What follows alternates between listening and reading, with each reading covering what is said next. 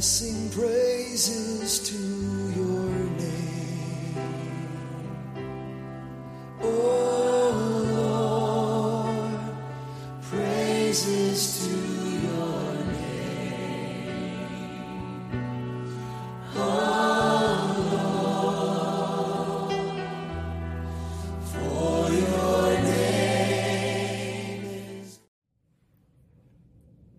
Praise God and welcome to Genesis 1 Christian Ministries. So glad to have you here today and that you can join us as we partake in God's Word. Before we get into Scripture, let's pray. Dear Heavenly Father, Lord God, most awesome and wonderful Lord, I just want to thank you for this ability to be able to gather together to hear your words today. Lord God, let these words that come forth get planted deeply within our spirits so that they may come bubbling up anytime the enemy rears his ugly head.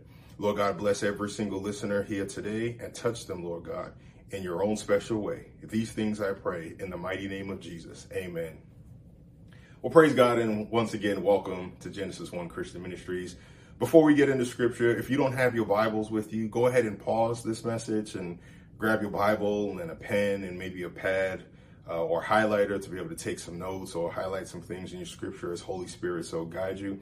And then come on back so that you can then follow along with us as we go through the word today because it's important for you to be able to see what's in scripture and not just take uh, any one person's word word for it. Praise God.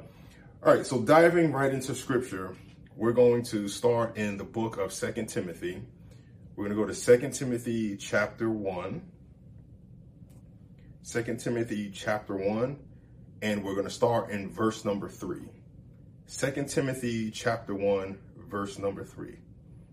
I thank God whom I serve with a pure conscience as my forefathers did. As without ceasing I remember you in my prayers day, night and day, greatly desiring to see you, being mindful of your tears that I may be filled with joy. When I call to remembrance the genuine faith that is in you, which dwelt first in your grandmother Lois and your mother Eunice, and I am persuaded is in you also. Therefore I remind you to stir up the gift which is in you through the laying on of my hands. For God has not given us a spirit of fear, but of power and of love and of a sound mind. Therefore do not be ashamed of the testimony of our Lord, nor, nor of me his prisoner, but share with me in the sufferings for the gospel according to the power of God, who has saved us and called us with his holy with a holy calling, not according to our works, but according to his own purpose and grace which was given to us in Christ Jesus before time began. Verse number 9 again, who has saved us and called us with a holy calling, not according to our works, but according to his own purpose and grace which was given to us in Christ Jesus before time began. What I want to talk today about is I want to talk to you from the subject of passion killers. All right. Passion killers. We all have passion killers that pop up in our lives. Passion killers are the things that keep us from fully following God. Okay. These are the distractions that, that come up in our lives that, that, that, that pull us away from focusing on the things that God, God wants us to do. These are the things that pop up, pop up in our lives that keep us from focusing on the things that matter the most uh, in, in, our lives. Whether hopefully God is is, is number one um, in your life, and, and, and, if not, I pray that by the end of this message that you have a renewed passion for God and that you put God back to being in the in the center of your life. But even people in the world that don't uh, know God and don't have a relationship with Him, even they have passion killers. Even they have things that will pull them away from what matters from what matters the most.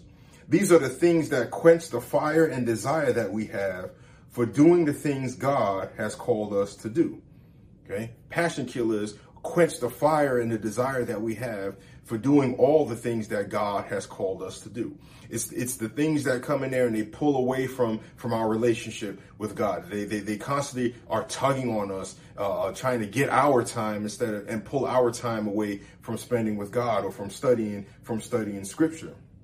We see in these scriptures here that Paul actually mentions quite a few passion killers. One of the passion killers that, that, that Paul talks about is right there in verse number five, and that is a lack of genuine faith. Okay. Now, Paul here says he recalls remembrance the genuine faith that is in you, talking to Timothy. Well, having a lack of genuine faith is a passion killer. living in life as a child of God does not mean does not mean that it comes that it doesn't come without some trying times and some troubling times, right? Being a child of God has setbacks. There's grief that we experience. There's pain that we experience. There's suffering that we that, that we experience. But there's also a lot of joy that we experience and there's peace. But those things that that, that, that bring us the most anger or, or or the most heartache or the most pain, those are things that can easily quench our passion for God if we're not careful. These are the things that remove that genuine faith, that remove that genuine faith that tells us that even though we might not be able to see what the end is going to be like, even though we don't know what the answer is going to be to the current problem that we're facing, that God is still in charge and that everything will work out for our good. Everything will work out for our benefit. So having that lack of faith as, as a that lack of genuine faith as a uh, um, as a passion killer will keep us from focusing on God when times are, are, are aren't going well, in times of struggle, and in times of grief and in times of pain. That lack of genuine faith will keep us from focusing on God, and instead we start focusing on focusing on the problem. We start focusing on the setbacks. Jesus didn't have an easy life. Jesus didn't have an easy life. He faced passion killers. These passion killers were in the form of being ridiculed, being mocked. He had he dealt with grief. Okay, if you remember, Scripture talks about how he he he grieved and cried over the fact that Lazarus was dead. Okay, Lazarus was a good friend to him, uh, a good friend of his, and he cried before he went over and then and then healed Lazarus. But he was ridiculed and he faced grief. He faced doubt, but overcame all of these passion killers because he never doubted who he was. He never doubted who he was. He dealt with Satan in the in the desert for three uh, for three temptations. In the height of of, of his um, of his fast, when he was at his weakest point physically, and, and and and we know that you know physical weakness can can cause all sorts of other things and can play all sorts of havoc, play all sorts all sorts of tricks on on your mind. Jesus in the desert, there he had to deal with Satan trying to get him to doubt who he was. Right? If you remember the first two temptations that Satan gave to Jesus, that he started off started both of them off, off by saying, "If you be the Son of God, if you be the Son of God," okay, and Jesus hit him back with Scripture both of those times. And then the last time, Satan realized that he couldn't get Jesus to doubt anymore if he was the Son of God. So this time, he just told him, "Here's what I'm going to give you. I will give you all of this if you just bow down to me." And Jesus hit him with one more Scripture one last time, and then it said that that Satan that Satan fled. So even Jesus had to deal with passion killers during his life. Genuine faith, however, reminds us of the blessings that await us if we are willing to persevere. This faith is needed in order to be successful. Okay, I'm going to read that again. Genuine faith reminds us of the blessings that await us if we are willing to persevere. This faith is needed in order to be successful. So if you don't want to have your fire and desire for God to, to, to be quenched or to be removed out of your life, then you have to have genuine faith. That genuine faith is there to serve as a reminder that God is still with you. Verse number six. Therefore, I remind you to stir up the gift of God which is in you through the laying on of my hands. Not using the gifts that God has given us will kill our passion very quickly. Not using the gifts that God has given us will kill our passion very easily. Okay.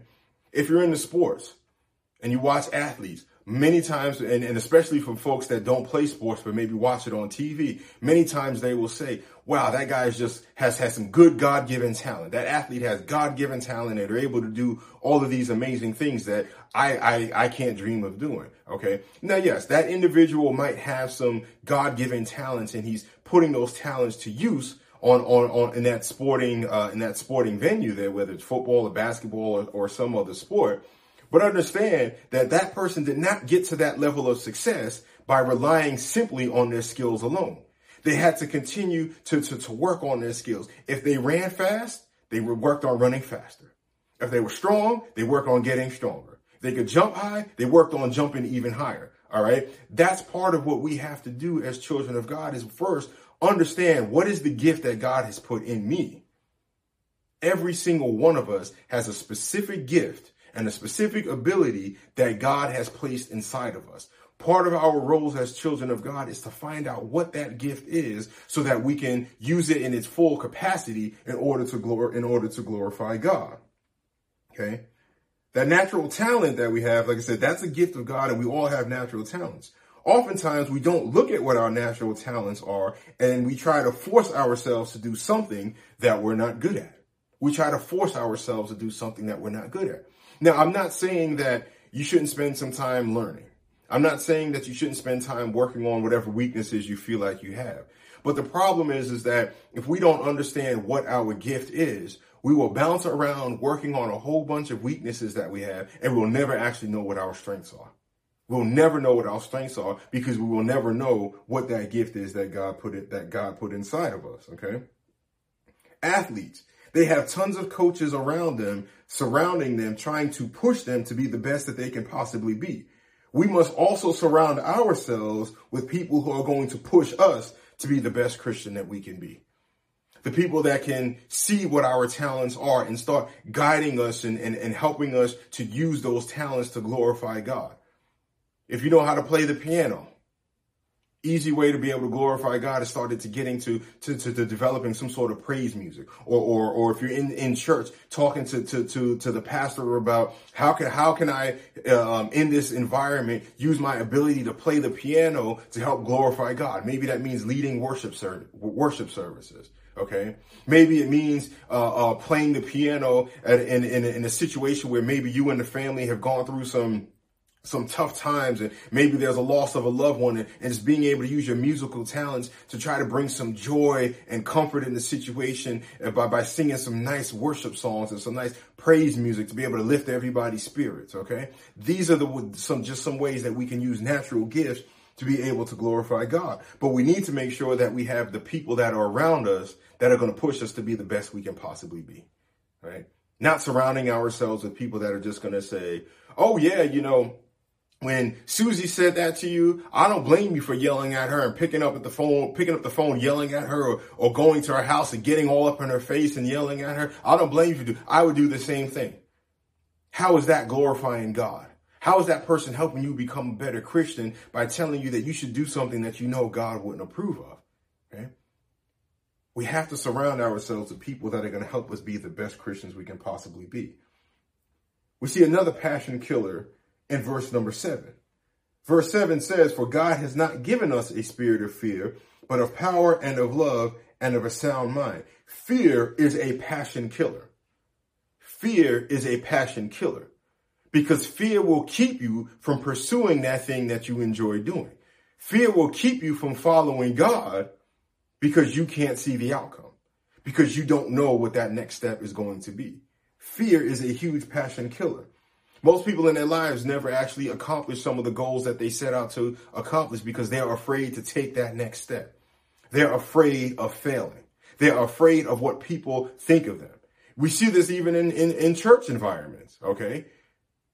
I'm not going to sing loudly during praise and worship because I'm fearful about heavy, how everybody thinks I'm going to sound. But we forget scripture says, make a joyful noise unto the Lord. And I forget that scripture. My fear sets in and then I stop raising my hands. I stop praying because I'm so worried. I'm so worried about what everybody else is going to think of me and what everybody else is going to say about me instead of thinking, what does God think of me? Okay. That nobody else's opinion about how I sound during praise and worship is going to matter. The only opinion that matters is God and God is not judging me on my musical talents when I, when I'm praying. Paul is telling Timothy that God did not create us to be fearful beings. Fear is developed from, from experiences due to failure and pain. It's developed through experience from failure and pain. The only way you know not to touch a stove when it's hot, okay, is because you understand that something hot can burn you and do some damage to you. It doesn't mean that, you know, necessarily it, it, you, you touch something hot that it burns your skin off, but you know it's an unpleasant feeling. So therefore you don't do it again. When you get a car, when you drive a car, if you're one of those folks that, that, that, that just, t- that, that is young, when you were young and you got your license and you just go flying down the highway at 100 miles an hour, it's not until you get older and you understand the dangers of going that fast that starts changing the way you operate that vehicle. You're no longer flying down the highway at 100 miles an hour. Maybe you're going 85 miles an hour. All right. All jokes aside, though, we, we learn fear through pain and experience. Okay. Pain and experience is what teaches is what is how we learn about fear. God gave us, however, the power to cast out the spirit of fear. God gave us the power to pass out, to, to cast out a spirit of fear. Because after all, we, we are made in the image of God. All right. Back in, in Genesis, God said, let us go make man in our own image. Okay. And God's image is spirit. All right. God's spirit does not have fear. If we are made in God's image and God is a spirit and God doesn't have fear, then that means we shouldn't have fear either. We only learn fear through what happens around us. We only learn fear through our experiences. We only learn fear as the devil starts to whisper things in your ear that tells you you won't make it. You won't be successful at that. That's how we learn fear. But we have the power to cast out that fear. Our love for God and his love for us should be served as a reminder that he will never put us in a situation that would make us, that should make us afraid. He will never put us in a situation that should make us afraid. When he tells us to step out into the unknown, he's not telling you to be afraid. Him telling you to step out in the unknown is saying, trust me, I've got you. Trust me, I've got you. Fear sets in when we say, well, Lord, I can't see you in this situation, even though he's really there. Remembering his love for us and focusing on that also gives us the ability to quiet our noisy minds. And that's what scripture is talking about. A sound mind is that we have a quiet mind we can cast out and rebuke those thoughts that come in that tell you you're never going to make it. You are going to fail. You won't get that job. Even though it seems like it's meant for you, you won't get that job. You won't get that house. You won't get that car. You won't be able to afford gas. You won't be able to afford groceries. You won't be able to pay your bills. All of those things that that, that, that, that get planted into our, our minds, we have the ability to quiet all of that in the name of Jesus and rebuke those thoughts and replace those thoughts with the things of God. Focusing on God's love for us, for God's strength, for God's knowledge, for God's wisdom, for God's ultimate power, knowing that as His children, He is going to take care of us. We can't stop thoughts from getting into our heads. The only thing we can control and the only thing we can stop is how long they actually stay there. So that's why we need to shift our focus away from those noisy thoughts and those negative thoughts that would cause fear and get ourselves focused back on God. Continuing on here, we're going to go into verse number nine. Uh, let's go verse eight and read through verse nine in, in continuity. Therefore, do not be ashamed of the testimony of our Lord, nor for me, his prisoner, but share with me in the sufferings for the gospel according to the power of God, who has saved us, who has saved us and called us with a holy calling not according to our works, but according to his own purpose. If you don't have that underlined, underline all of that. Not according to our works, but according to his own purpose and grace, which was given to us in Christ Jesus before time began. So we see here that an unclear purpose is also a passion killer. An unclear purpose is a passion killer. An unclear purpose causes you to live your life by default and not live it by design. If you don't have any purpose in your life and you don't know what that purpose is, you live your life waking up every single day waiting to see what happens versus making things happen, if you will. Okay? You wait and you say, we'll see what tomorrow brings.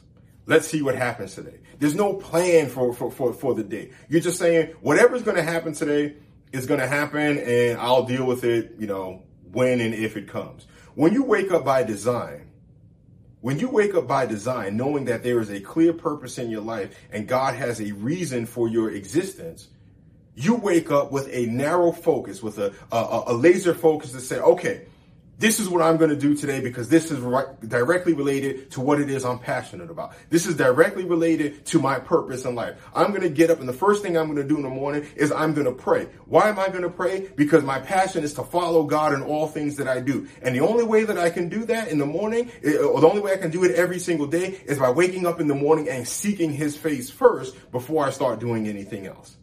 Okay. Asking God to order my steps throughout the day, throughout the week, throughout the month, throughout the years, as I'm trying to accomplish the things that I, that God is setting me out to do. That's having a life in which you are living by design, not living by, uh, not living by default. All right.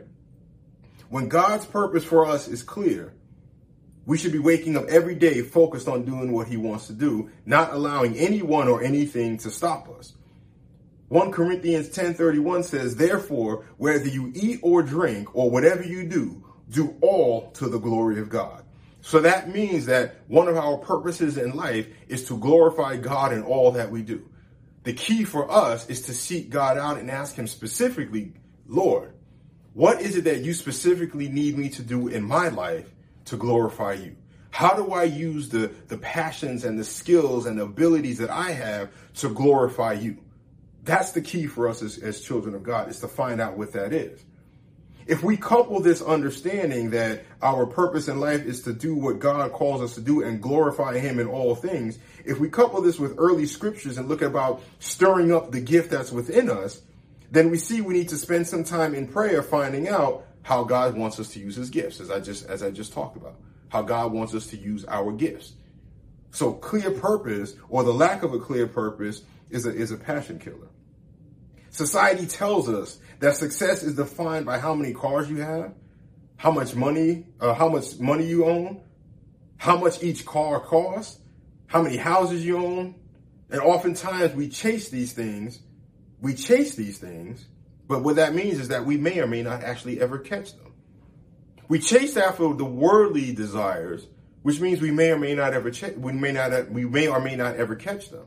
However, if we want to catch dreams and if we want to accomplish goals, we first have to change our character.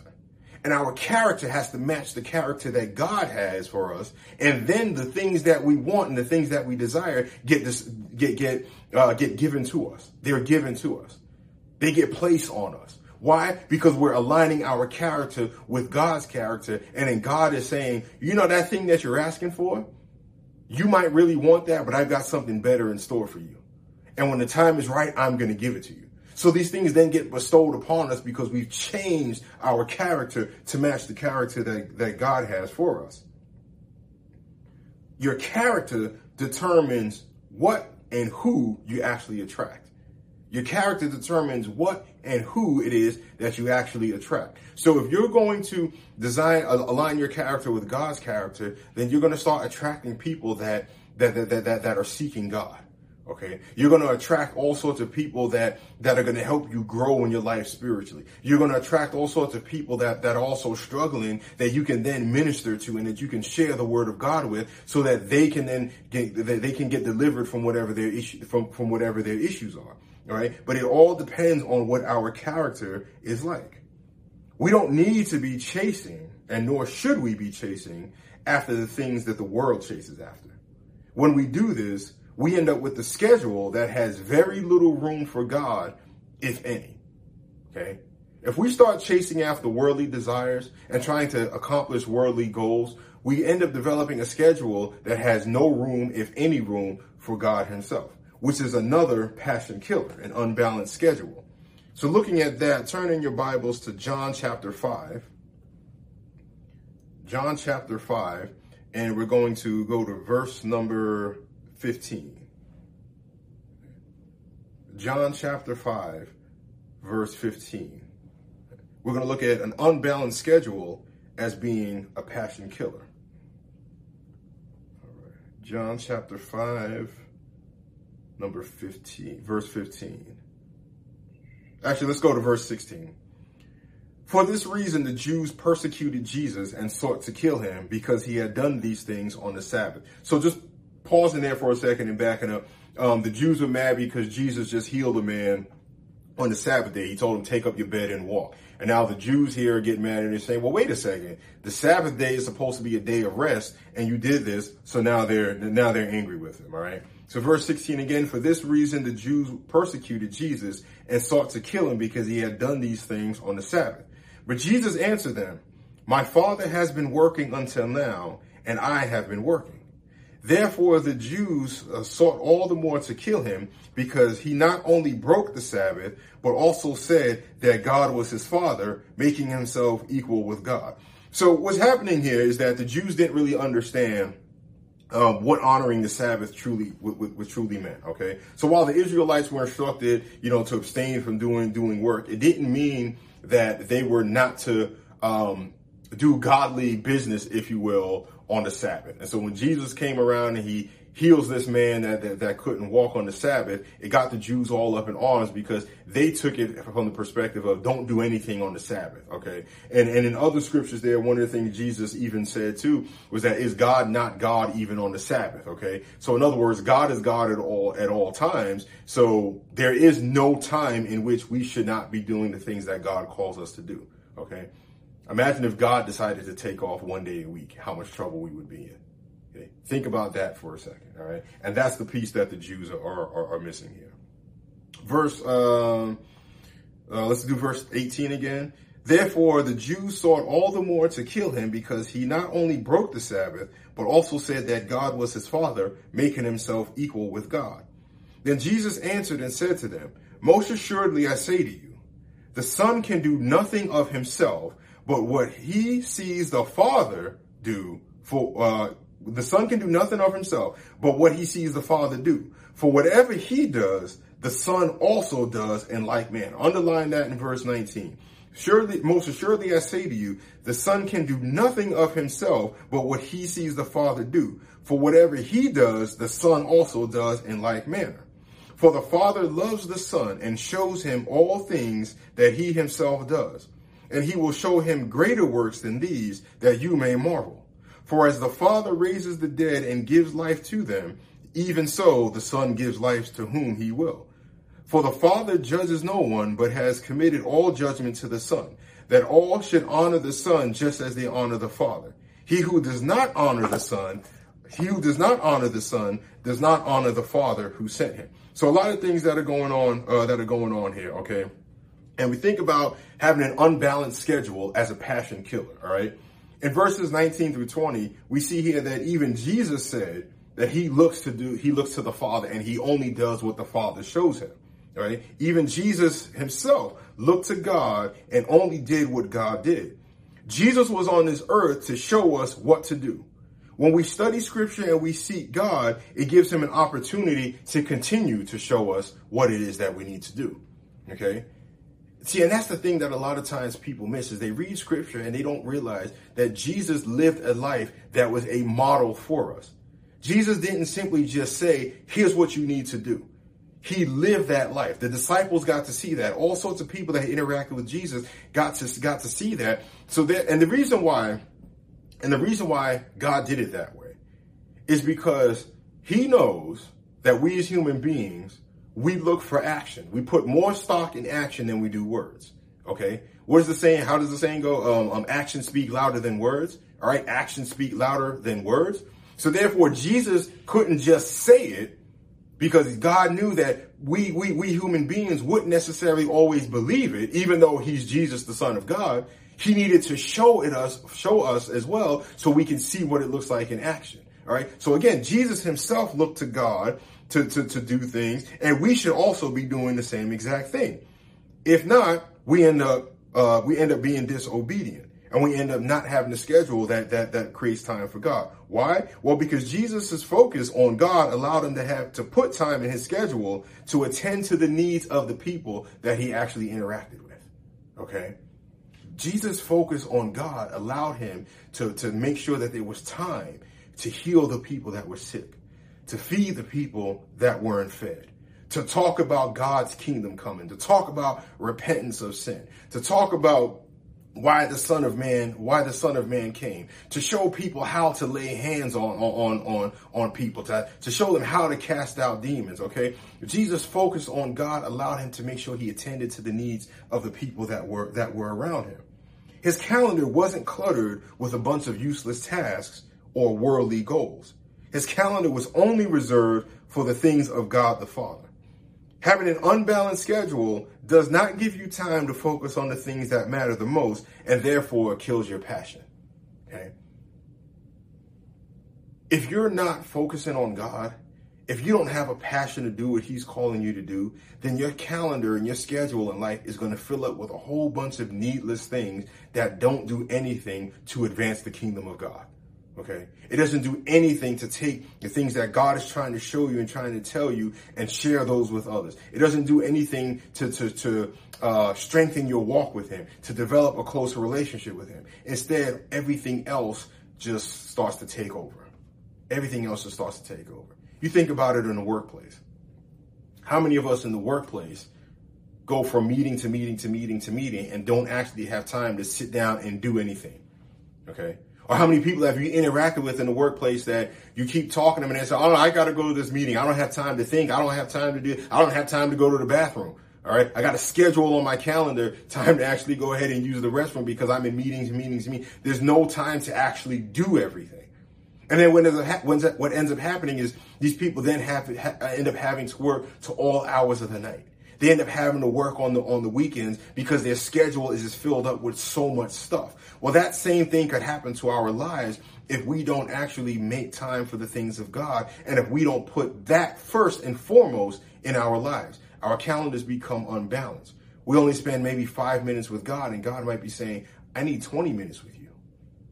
I need 20 minutes with you because the things that are coming up in your life, five minutes isn't going to be enough. Okay. So we need to make sure that we balance, that we balance our schedule. So an unbalanced schedule is a passion killer.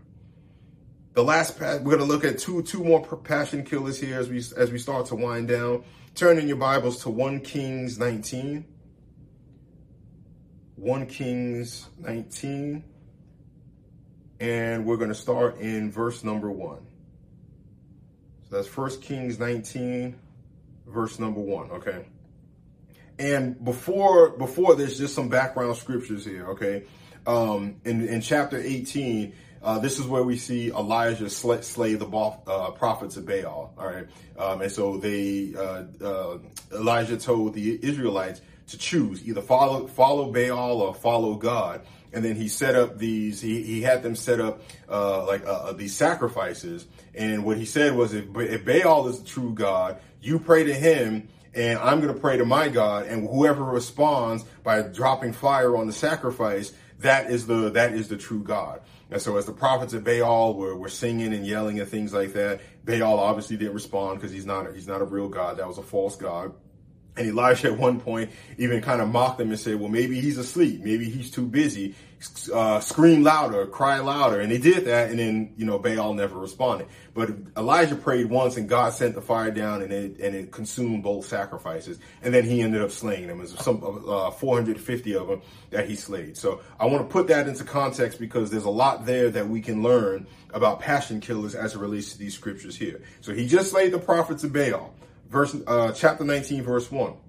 And Ahab told Jezebel all that Elijah had done, also how he executed all the prophets with the sword.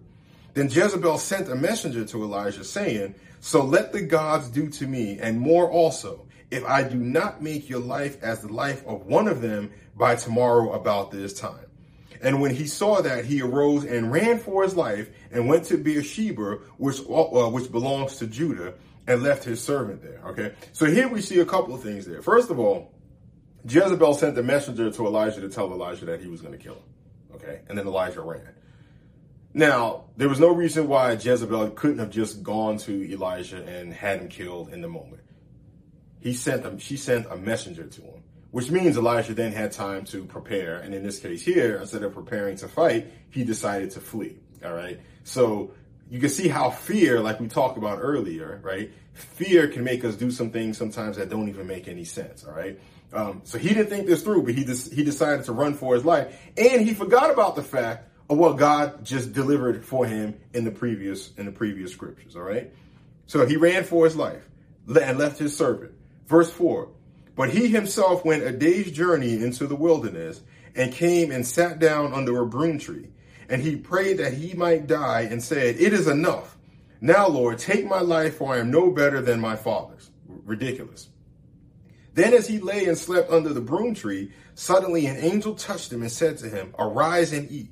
Then he looked, he looked, and there was uh, there by his head was a cake baked on coals and a jar of water. So he ate and drank and lay down again. And the angel of the Lord came back the second time and touched him and said, Arise and eat because your journey is too great, because the journey is too great for you. So he arose and ate and drank and went in the in the strength of that of that food 40 days and 40 nights as far as Horeb, the mountain of God. Okay, so a few different things here in terms of passion killers that we see. Okay, first and foremost, all right, underestimating the cost of a great victory is a passion killer. Okay? Underestimating the cost of a great victory is indeed a passion killer. Elijah just had a great victory in the previous scripture. It was um, it was 1 Kings 18, and it starts in verse 20, I believe it is. Uh, and in that previous chapter, he just had a great victory by slaying 450 prophets. And then immediately after that, what happened? Jezebel sent the messenger saying that I was going to kill you by this time tomorrow, and if I don't, let their let me also be dead if I don't kill you by this time tomorrow. Okay, that is that that's a passion killer when we underestimate how much sacrifice we've had to make or or what happens after we obtain a great victory. All right, after all of that happened, all right, and Elijah tried to tried to run, he forgot that God delivered him a victory previously. So he let fear settle, settle in, which then caused him, which then caused him to run. We need to make sure though that we never spend so much time celebrating a victory that we forget that the devil is hiding right around the corner with an ambush. Okay. Elijah slayed the prophets. The devil was waiting in the form of Jezebel to bring, uh, to, to bring a challenge his way with a sneak attack. Okay. We need to take time to celebrate the victory, but understand that on the heels of every great victory, there's the potential for a very great defeat. Every single time God blesses you with something, the devil is waiting by to try to curse you with something, to try to attack your blessing, to try to remove that blessing from your life. He brings some sort of distraction that would kill your passion to follow God. We have to make sure that we don't, don't ever, ever, ever, ever forget that. Okay. Once a victory is accomplished, we must set up a defense against the enemy. We must build a strategy to hold on to what we have while the devil tries to take it from us. Okay. Without understanding that victory, uh, that after victory, the devil's going to come after us, that could end up killing our passion because when he comes after us and we're not prepared, guess what? We start saying, Oh God, why'd you do this? Why did you deliver me from this? I was better off when I was back in Egypt, just like the Israelites said. How I wish I was in Egypt. We start wishing to go back to the way things were just simply because we're facing a challenge after God has actually blessed us. Okay. We also see another passion killer here in the form of an unnourished spirit. When facing possible death, Elijah chose to run instead of trusting in God's protection. He chose to run instead of trusting in God's protection. He wished death upon himself because he didn't have the strength to fight back. Not because he was weak, but because he was scared. Because he was scared. That fear set in and it weakened his resolve. He did not have the, the ability to fight back because he was afraid, so he chose instead to run. The question we must ask ourselves is what will we do when faced with a potential defeat? What will we do when faced with a potential defeat? Elijah's actions show us that if we leave ourselves unnourished, we make irrational decisions. We make irrational decisions. Elijah left himself unnourished. He left the place of comfort where people were supporting him and they were helping him. And he ran off and went under this tree and wished death upon himself because he was unnourished. Physically, we must feed our bodies, but we must also feed our spiritual bodies. If either is left unfed, both will suffer. If you don't feed your spiritual body, not only will your spiritual body suffer, but your physical body will suffer too. Okay. All sorts of ailments will start to start popping up out of the blue. Healing will stop. Okay. All sorts of things start to happen. You don't get a good night's sleep. If you don't, if you don't nourish your physical body, your physical body and your spiritual body will suffer because you won't have the strength to go seek God.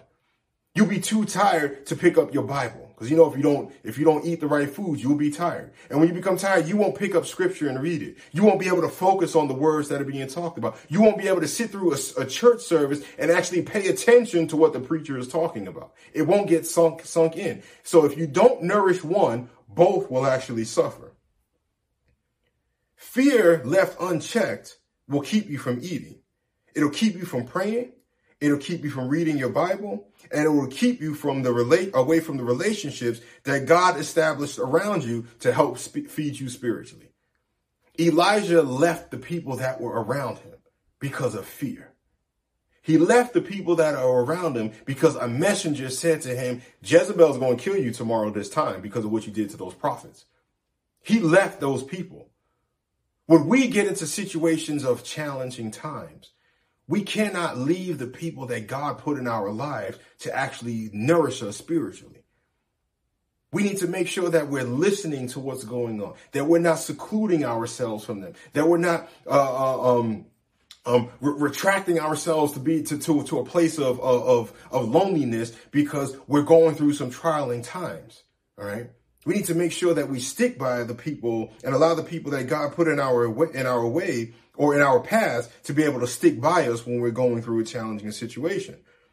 Now, God knew what was going to happen when someone is unnourished. So he sent an angel to tell Elijah to eat so he can be physically strong again. God knew that was going to happen. So he sent an angel to eat the food and tell him, you must eat because the journey you have for you is, is, is far great. Okay. That made him strong again. And then if you continued on in those scriptures, and we won't go there, but if you continue on in those scriptures, you see there where Elijah went to a cave and God spoke to him. And God told him that he reserved thousands of, of, of Israelites and he was going to go to them. All right. God let him know that I've got a plan and you are not alone. Okay. Remember Elijah went to that cave and said, I'm alone. And God basically in essence said, no, you're not. I've reserved some Israelites over here for you. Go to them. All right. So God knew that. God knew that physically he needed to be nourished. And then once he was nourished physically, God then nourished him spiritually by telling him and showing him what the plan is. Okay.